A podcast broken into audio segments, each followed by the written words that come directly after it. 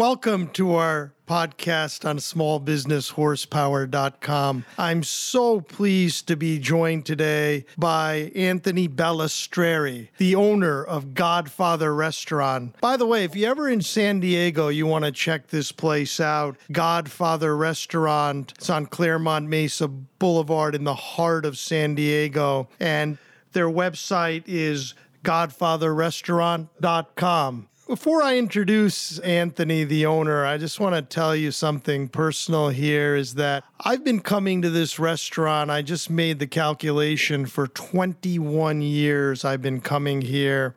I started coming here when our company moved to this area. And Anthony has done everything for our company from Christmas parties to actually catering our baby shower. So it's a fantastic place. It's my favorite restaurant in San Diego. And with that, I want to welcome Anthony to the program. Anthony, welcome to smallbusinesshorsepower.com.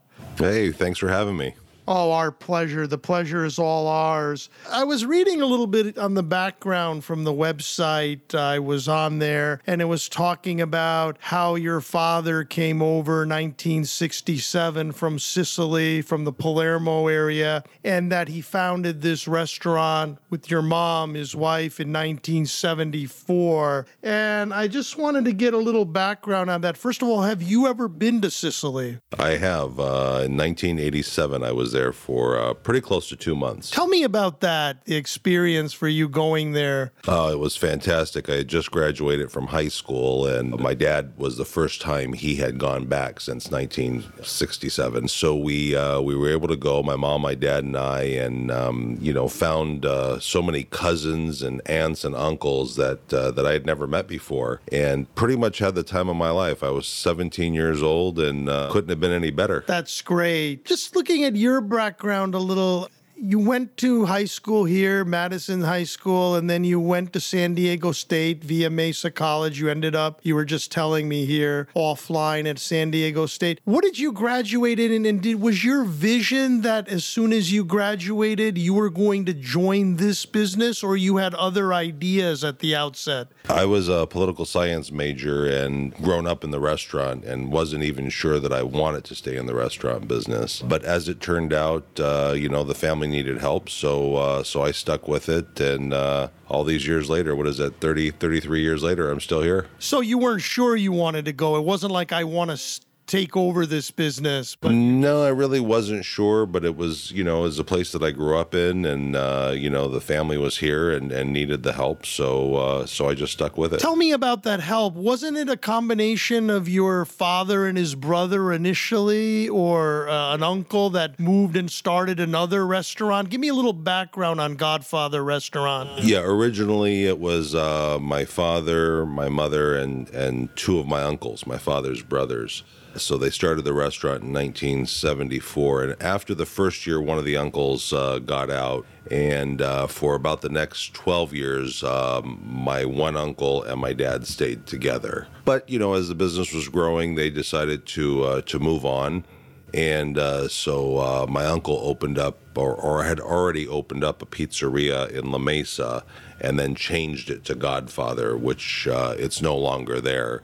Uh, but he was there for a number of years uh, with the same name, and then we were here in Kearny Mesa. Talk a little bit about that, the politics of the family, you know, keeping a business in the family. I'm sure it has a lot of pluses, but some challenges in that as well. Yeah, you know, my dad and his brother, as, as the business was growing, it was really too small for two people, so they decided to, to split up. And uh, like I said, my uncle already had the property in La Mesa, so he opened up the Godfather out in La Mesa. My mom and dad stayed here, and then with the help of you know me and my my siblings, they just moved forward. But as far as the politics go, I mean, it's a little bit difficult. It's a little bit challenging being in a family business, but yet there's a lot of rewards to it as well. I mean, I'm I'm with my parents pretty much every day. So I get to see them all the time, uh, even though they might not be here all day. I basically get to see them every day and spend time with them. And, and not everybody has that opportunity to spend that much time with their parents who, you know, I love and get along with. And by the way, that's really been on my mind because I see your father every all 21 years I'm coming here, he's in the kitchen quite often. And one of the things I wanted to ask you about is how that has he still works in that kitchen and how that's helped the business because you talk to a lot of restaurant owners and they say the biggest thing is having consistency at that chef position. And that's the hardest thing to find. And has that really helped you knowing that you've got him in that kitchen and that that food is going to come out with consistency? No doubt. It's really everything for us. You know, while, uh, while we're blessed and fortunate to have many good employees, uh, many of whom have been here for many, many years, uh, some of them have been here 20 plus years. But with that said, having him in the kitchen overseeing everything that goes out, out and making the sauces early in the morning and the soups and basically having that quality control is really what's kept it so consistent over all these years. Well, yeah, that's a really important point is the fact that he's in that kitchen and and that food comes out consistency wise. And I want to ask you a little bit about that too because what is that differential between operating a family-owned restaurant versus a chain? Like if you go to if I go to dine at one of these chains, the food may not be as great, but one thing is it always tastes the same, I find. Whereas if you go to a smaller restaurant or a family-owned restaurant, you have that luxury of having your dad and having that consistency, but is that a challenge for a small restaurant? Yeah, I mean, you know, in, in a corporate situation, basically everything's cookie cutter. When while it may not be the best you've ever had, it is good quality and it is consistent in those types of places, but there's a specific recipe and, and everything's measured and accounted for, and the product comes out tasting the same. You know, for us, where it's more of a family type of situation, you know, you have chefs who are making and creating things, and so having uh, Pops in the kitchen uh, certainly helps us maintain that consistency and quality that we've been able to do for 45 years now.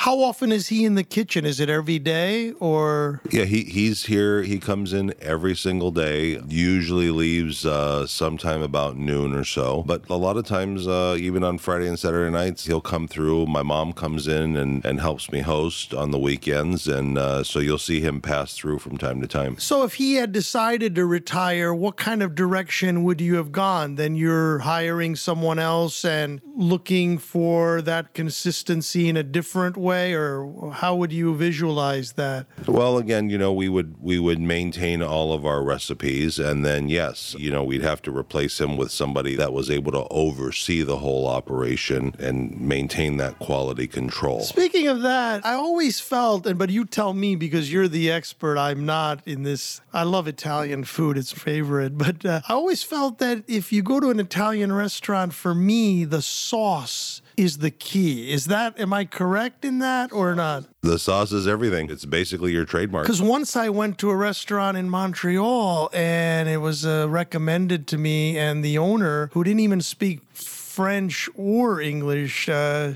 she only spoke Italian. They invited me in the back. I asked, and it's the first time I've been in the back of a family owned, decent restaurant like this. And I looked at the pasta and it was the same kind of pasta I buy off the shelf that was in her place, but she was really focused on showing me how the sauce is brewing. That was the first time I knew that these kind of restaurants didn't make their own pasta. I think I asked you about that once. Yeah, I remember when we talked about that. Uh, that was what probably seven or eight years ago. So I remember the story. You know, I remember telling you that it really is the sauce. I mean, homemade pasta, some of it is really good, but for most of us, it's really too soft. So it's really not what we're used to having. I prefer pasta that we purchase and putting the right sauce on it, basically. And you've had that sauce since the beginning. The same same sauce. How is that designed though? Does someone come with that recipe or how does that recipe evolve? That's my dad's recipe and we haven't changed it in 45 years. It's exactly the same as it was day 1. So day 1, he has his recipe, he puts that out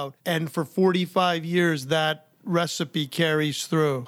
Correct. And while the rest of the menu, we've added things and subtracted things, uh, the menu really does have to evolve. We're very proud of how it has evolved to this point. But the one thing that's been constant through all these years is the sauce is exactly the same as day one. It has never changed one bit. Yeah, while you were talking, I was just thinking because I'm in a different type of small business, but inventory is so important. So, in one way, it's great to have inventory, but there's a cost of carrying inventory. In the restaurant business, how do you balance the desire to have a larger menu because you want your clientele to feel like they have a lot of options versus the fact that some items, as much as you'd love to have, them don't sell as well, if you will, and it, there's a cost in keeping that inventory on the shelf. Am I correct in that? Yeah, no doubt. I mean, but I think it's like that in any type of business, and obviously it's something that we have to be very, very careful with. Even with our wine and liquor supplies, it's the same thing. I mean, you have to have products that are selling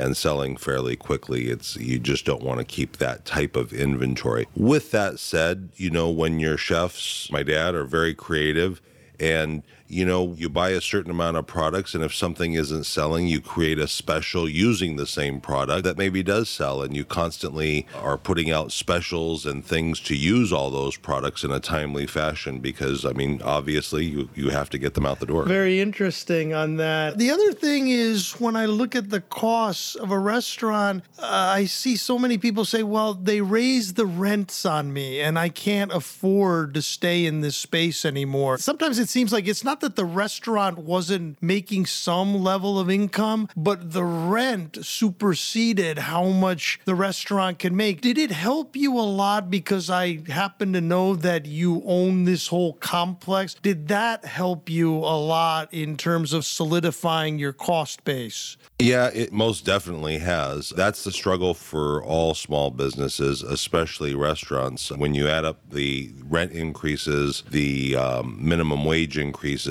and the cost of your goods that are sold, restaurants have continually, especially over the last 10 to 15 years, see their margins shrink. Restaurants used to operate at maybe a 20, 25% profitability if you were on your game, and that's really shrunk down to between 7 and 10%. So that's a significant loss. But no doubt, I mean, there's still a mortgage, obviously, but the reality of it is, is at least that's constant. Whereas when you're signing a lease, you get a five or 10 years, that eventually runs out, and then your rent, some cases, goes up by 50, 60%. And it really becomes a, a big struggle. And I'm fairly certain that if it wasn't for owning this, we might not be here today. Yeah, I was in the Little Italy in the Bronx, like the real Little Italy, and I met the daughter who's now the owner, third or fourth generation, and they were there since like 1910. And she looked at me and said, We love this place, but if we didn't own this building, we wouldn't be here today. No doubt. That's just the way it is. But I think a lot of businesses are faced with that. Absolutely. And you get also some income from the other tenants that you have in the building. So that helps as well. Correct. We're talking to Anthony, the owner of Godfather Restaurant, Clairemont Mesa Boulevard, San Diego, California. My favorite restaurant in San Diego. I love this place. I'm in the famous Godfather booth now. I'm looking up and I see James Caan looking at me, uh, some of the famous celebrities that have been in the Godfather booth. And I'm so happy to be talking and joined by Anthony today. Anthony, when I walk in here, it's amazing. When I'm here from lunch, it's as totally different feeling and atmosphere than if I come with my family for dinner. I mean, first of all, it's noisier at lunch, but at dinner it's a little darker. You've got the piano man sometimes who used to come in Saturday night and so on. But I always found this place so transformative between lunch and dinner. Is that by design? Can you tell me a little bit about that?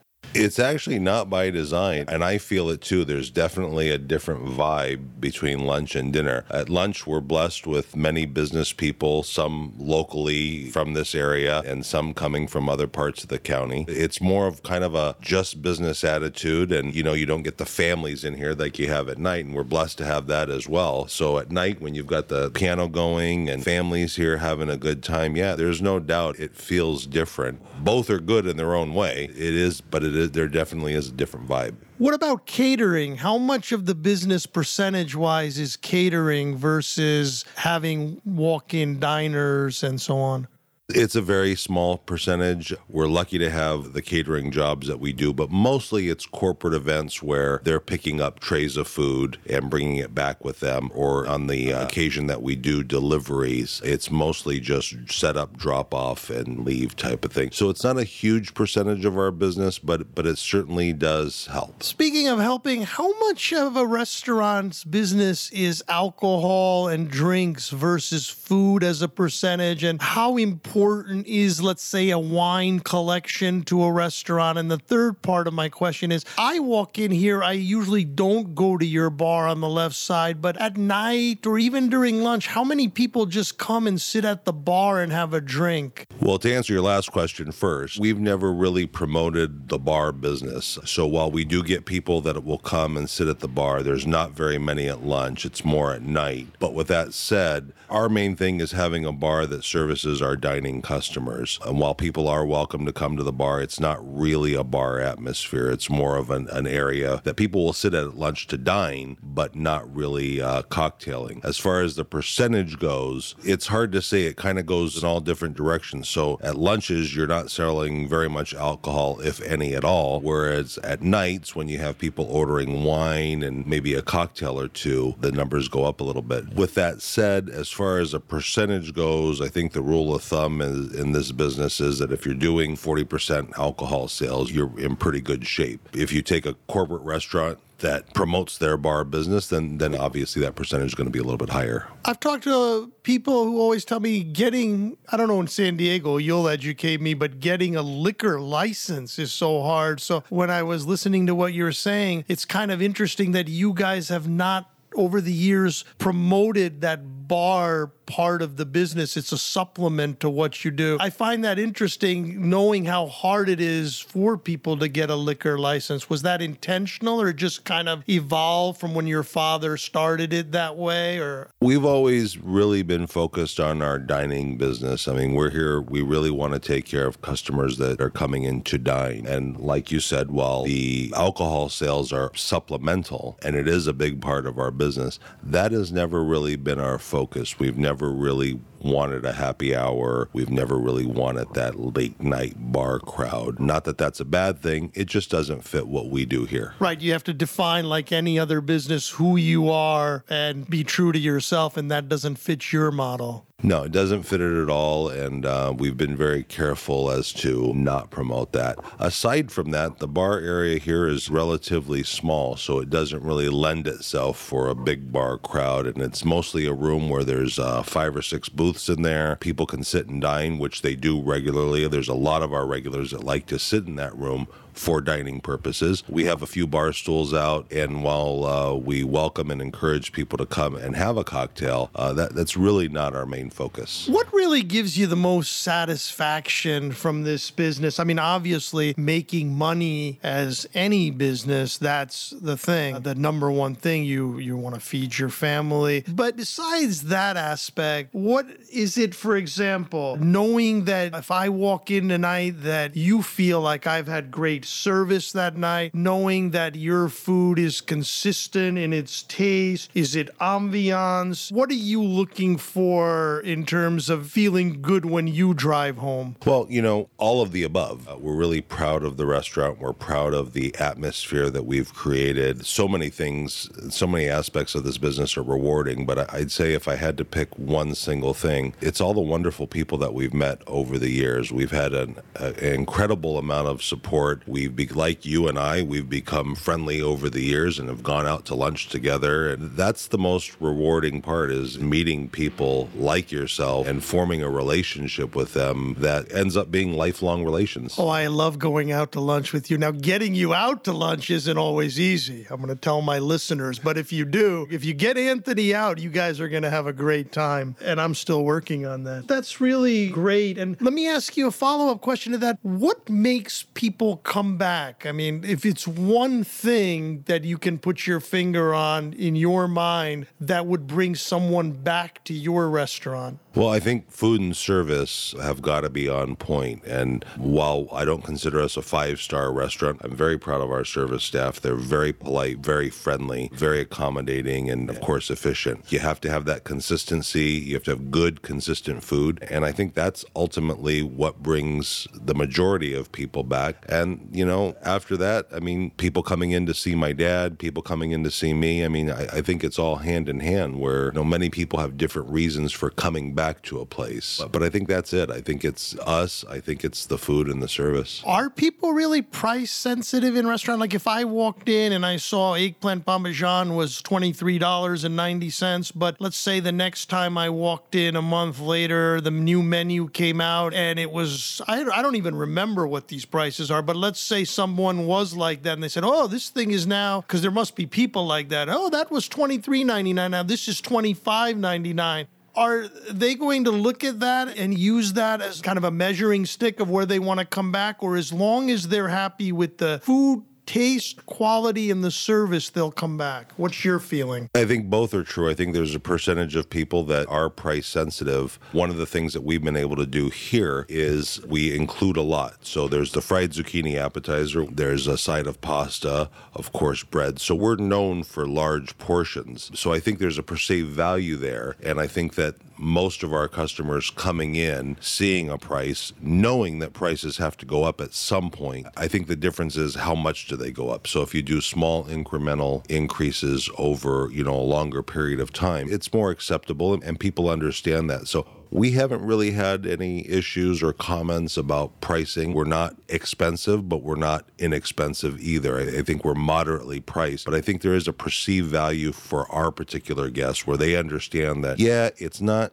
inexpensive, but we're getting a lot of value by coming to the Godfather. And it's the same with our wine list. I mean, we have a lot of great, fantastic wines, and they're priced very fairly in, in today's market. They really are. And how about that wine selection? How important that is in a restaurant, and who does that here? Do you have a person that selects the wines, and how do you go about that? The wine list is mine. I take care of the whole thing. As far as selecting the wines, it's really we're trying to choose wines that go well with our food. There's a big market for California wines uh, as well as Italian wines, and I think we've done a really good job of having a decent sized wine list with a lot of selections. I think there's something for everyone on that list. And most importantly, there are wines that are specifically uh, go well with what we're serving here. And do you find that a lot of people want to bring their own wine or they would rather come? They know they pay a markup, but it's part of the whole package, the ambiance, the desire to have your management of a restaurant suggest to you which wine they should have. Yeah, I think for us, we do welcome people that want to bring in a bottle Uh, there is a corkage fee,